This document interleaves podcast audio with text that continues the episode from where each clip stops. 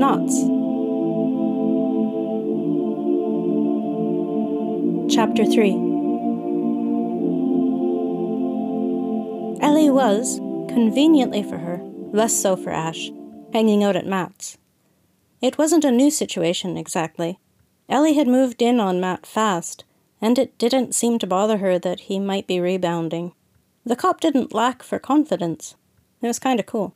As far as she knew, they weren't living together, but exuded a sense of domestic bliss that made her think it wouldn't be long. She greeted the enthusiastic Bobo, holding her bag out of the way for fear of slobber. Who's a good doggy? Who is? Oh, it's you! You're the goodest doggy! Bobo wagged harder, pleased to be found to be the goodest doggy again, and spun around a few times before greeting Matt, who was jogging down the stairs. Did I interrupt? Just work. So you're a blessing, really. Hey now, Ellie shouted from the kitchen. I've been blessing you all day. Euphemism? Matt snorted, but turned red. Drink? Got coffee? Instant? Water. Water's good. He laughed. The coffee wasn't instant, but it wasn't as good as hers. I'm such a snob. They settled around the sleek black and glass dining table. Warmth fogged the window, and the room was alive with wholesome food smells. But she figured the coziness she felt wasn't just from that, or all of it. So many little strings that it was like a blanket. Friendship blanket. Yeah, she was going to leave the writing to the experts. Aren't we feeling sentimental? Sure you have time for that? The doppelganger's blood pattered onto the pale floor and vanished. It started crossing off days on a wall calendar with red X's. Marianne burned her tongue on her coffee and turned her attention to the small talk. Sorry to drink and run, but I got more work upstairs. No rest for the wicked, Marianne said. I'm the least dangerous person in the room. I'm comfortable with my level of wicked. Ellie looked mildly intrigued when Marianne didn't head off. She wanted to protest until she tried to remember a time when she and Ellie just hung out together. Fair enough. What can I do you for? Ouch. The doppelganger smirked. It's not like you're the League of Superheroes. Got me in one, Marianne said, ignoring it and reaching for the notebook in her bag. It's my cleverosity that gets me the big bucks. Cops make a decent living, right? Ellie shrugged. I'd do it for minimum wage. Best not tell them that. Marianne traced the horn of the unicorn airbrushed on her notebook. Even if Christopher trusted her with his files, they'd all decided it would be suspicious to show up with all of that. Writing it all out hadn't been great for the nightmares, but helped her remember. And she'd stepped up her note taking. There were sticky notes and page markers and multicolored highlighters involved. Is this one of your sorts of things? Um, maybe. Kinda. Not sure. Clear as mud. But that's okay. Ellie leaned forward. It's possible, though. We have a couple of names. They're. Okay, I know this is gonna be so dodgy, and I promise we have nothing to do with the actual. thing. Get to the point, the doppelganger said. I know you're the good guys, more or less. Yeah. Her and Ash, anyway. She was taking Ash's word for the dipshit. She took out a paper with the names Christopher had given them, possibilities for Van Hoff's local work. Ellie didn't comment on the cartoon kitchen pattern. Who are they? We think maybe did. Ellie sat back. I'm pretty easygoing, but I'll need to know a little more. This all came to us from a friend of Ash's, so the details are fuzzy. We were hoping you could find out a bit more from, like, police, other police, gossip, or however you guys do it. Maybe other disappearances, or unidentified bodies, or something. Ellie tapped the paper against the glass tabletop. Marianne felt regarded, but she'd been regarded at by experts, and Ellie was still an amateur at best. I can't decide if you've seen too much cop TV or not enough. I can have a poke around, see what the grapevine has to say. Keep in mind that I'm a bit of a special case, and cops are territorial plus jurisdiction.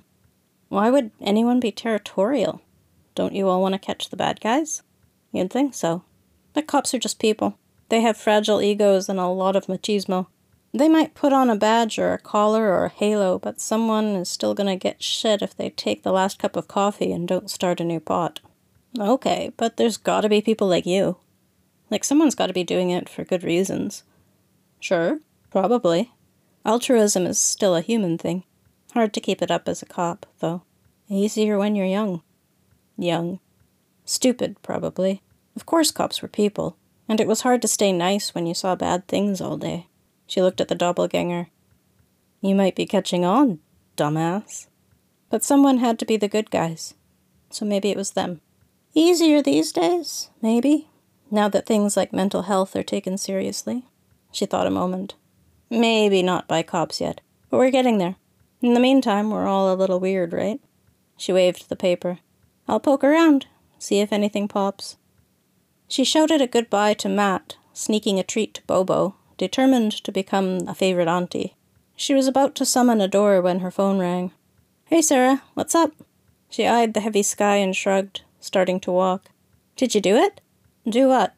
Rats. I guess not. Oh, yeah, no. Something came up. Ah, yeah. You definitely need the perfect moment. Marianne splashed in a puddle. What's the point, anyway? It's not official. We couldn't even do those funky tax tricks. Marianne had never done taxes in her life, but she was pretty sure marriage would change things. Ash's accountant would know. Okay.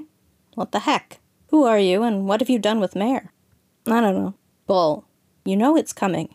You were the one who made the joke about bursting into flames on the church steps. Marianne grunted. There were muffled noises on Sarah's side. She tested a low wall for dampness and hopped up onto it, heels drumming against the stone. Okay, come clean. Something happened. Did you have a fight? No. Say it like you mean it. It wasn't a fight, but it was something. Was it? One of her old friends came into town. Girlfriend? No, just a dude. Guy. Old friend. Felt awkward, eh? Awkward. Ash had hugged him like. She'd hugged him tight. Like family. And he was a shit. He even dressed like a shit. He tried to whammy her. Now they were doing his work. It was good work, but it was still his. Theirs. His and Ash's. And Lydia, whoever that was. She couldn't explain all the history that had to be between them to Sarah. What would a good equivalent be? Also, she only knew the brief summary. He's kinda like a big brother to her. When she was going through a rough time, he helped her out a lot. So there's all this baggage, you know? Got it. How did he treat you? Mostly like I wasn't important. It wasn't a me thing, you know? It was their reunion. It's cool. It obviously isn't. She made a face, looking up at the shifting clouds. So he seems kinda sophisticated, I guess. Like he'd know the words to opera or something. Maybe not exactly that, but Ash had learned about fancy things from him, she bet. So what? I fell asleep when she took me. She's like urbane and stuff. But she's with you. Yeah, I guess. You guess. Sarah snorted. I'm not going to be weird here. I'm just going to say that you've never seen how she looks at you. Even when you're picking your nose. Ew. Just trust me. She's into you. Oh. Yeah. Oh. Look, Mare, she can appreciate opera all she wants and still have a good time at the Rocky Horror midnight showing. Heh. Whoever this dude is, he's the past.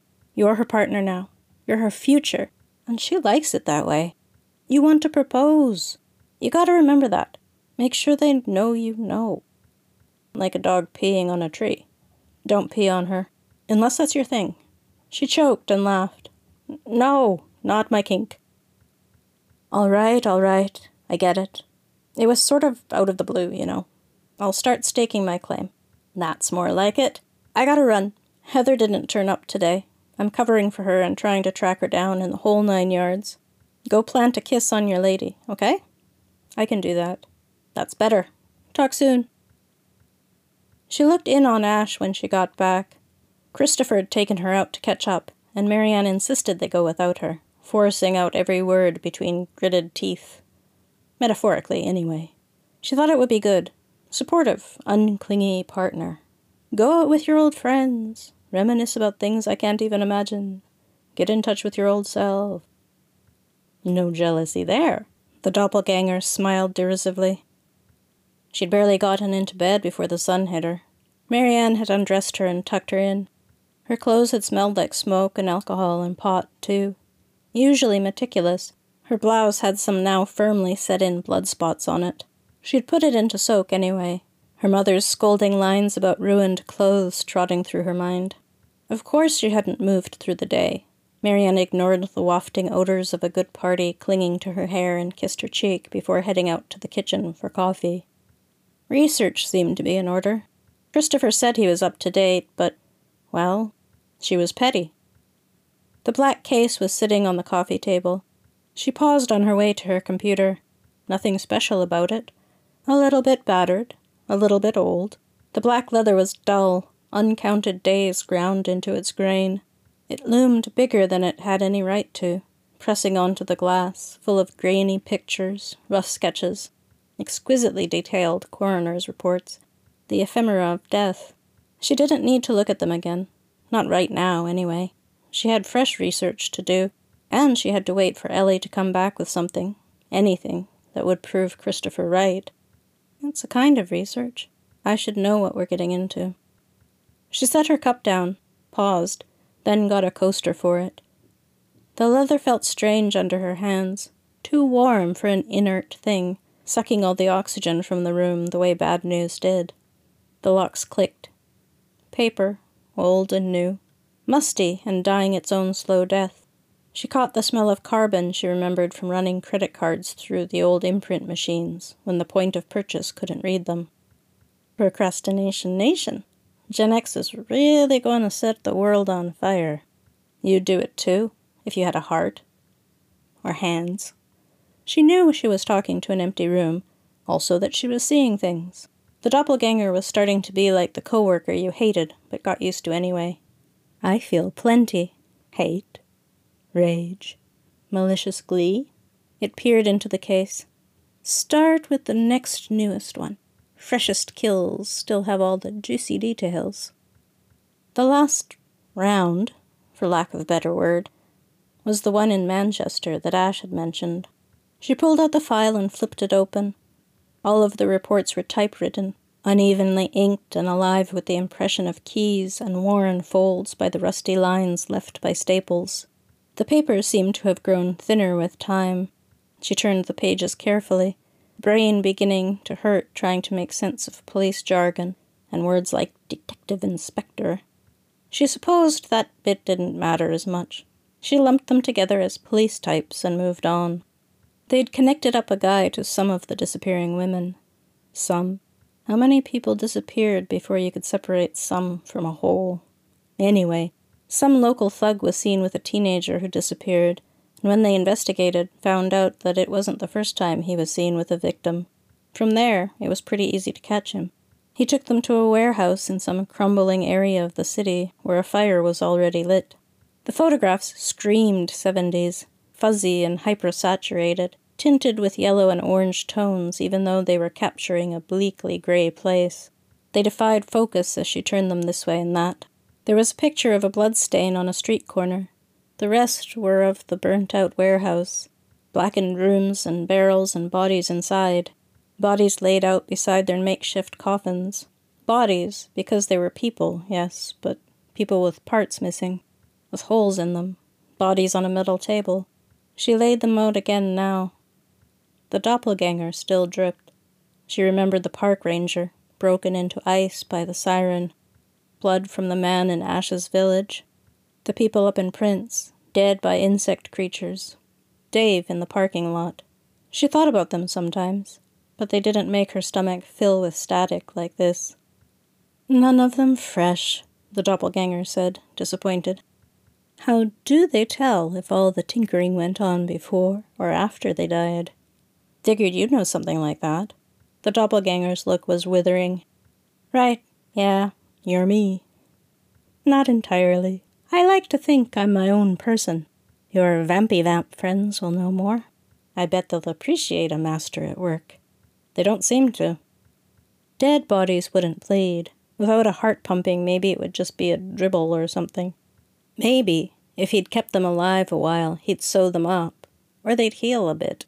She squinted at the pictures of the metal table bodies, before the autopsy stuff. The catalogue of injuries, one of which must have finally ended all the pain. The cuts, the knife sinking in, blood blooming in its wake. The knife forcing itself into what should be an inviolate place. A lamp clicked on, making her jump, and she had to blink away tears as her eyes belatedly adjusted. I thought we had a visitor. Ash watched Marianne sweeping the photos back into their folder. Started talking to myself. Either I'm going crazy or becoming a genius. She sat beside Marianne. Between the lamp and her sure presence, the fuzzy feeling in her stomach started to fade. You're troubled. Did something happen today? Or is it these? Marianne tapped the file to sift the papers down into an orderly stack. Just thinking about forensics and stuff. That sounded nicely academic, and distanced a bit from the blunt photography. Do you want to study it? No, just wondering how they figure these things out. They must be pretty smart. They're ingenious these days. Ash put her arm across Marianne's shoulders, and they leaned together comfortably. Maybe it was weak, but even macho dudes in movies had resting moments. She recalled Ash's description of that one part of London in one small part of her life. It had seemed pretty vivid for something that had happened almost 200 years ago. Vampires might remember better than people, though. Either way, Ash had remembered it because it was disturbing to her. Marianne snuggled in, trying to offer comfort. Are you sure you're okay? Practically perfect. That's true. She hugged her briefly closer. Dead is dead. It's the part before the dying that counts. Like heroically in battle. Or peacefully, after a long, full life. Some deaths are brave, some bring comfort to survivors, and some serve the community. I bet you're pro death penalty. She smiled wryly. In a perfect world, where only the truly guilty pay. Then it's justified. Then it serves. The way we put down rabid animals. It's a duty, if there's no other solution. And there are more solutions these days, too. But people are flawed, and we all become murderers in turn when we allow flawed people to put the innocent to death. It was pretty different. There were times when a woman could bury five children and count herself lucky not to join them. The Thames was more bodies than fish. There was slavery in all but name, and if a servant went missing, their house would be unlikely to worry unless the silver went with them. Marianne looked at the file. The teenager was the last one to go missing, Christopher had said there was a transient population. That was it, wasn't it? Go after the people that was easy to pick off, people who wouldn't be missed, like how animals hunted. Why doesn't anyone know this guy, or like his victims? It looks a lot worse than Jack the Ripper, and there's more of them. I'm not sure. Manchester is a long way from London, even these days. When we hunted him in St. Giles, it was before Fleet Street ghouls became the force they did. Newspapers? Rags. But yes, terrible things can be done and forgotten if there's no one to tell the story. I think Victoria instilled a trust in rule and law. Sins could be forgiven when done by the right person, to the right person, in the right place. Jack may have been forgotten too if he hadn't ruptured the public sense of order. Marianne nodded. High school history had been pretty much glued to fur traders, English and French bitch slapping, and the Red River Rebellion. Everything else she knew was movies and TV. This Van Hoff guy isn't part of your quest, though, right? The original one. Nothing to do with it. Bad enough to distract you. It affected Lydia deeply, and Christopher. Hmm. Ash smiled. Lydia had seen so much, yet it truly bothered her this one time. Maybe it was the proverbial straw that broke the camel's back. And where Lydia goes, so goes Christopher. Except they're apart now. Yes, I think the two are not unconnected. I didn't realize they weren't together. Marianne turned her head awkwardly to look at her.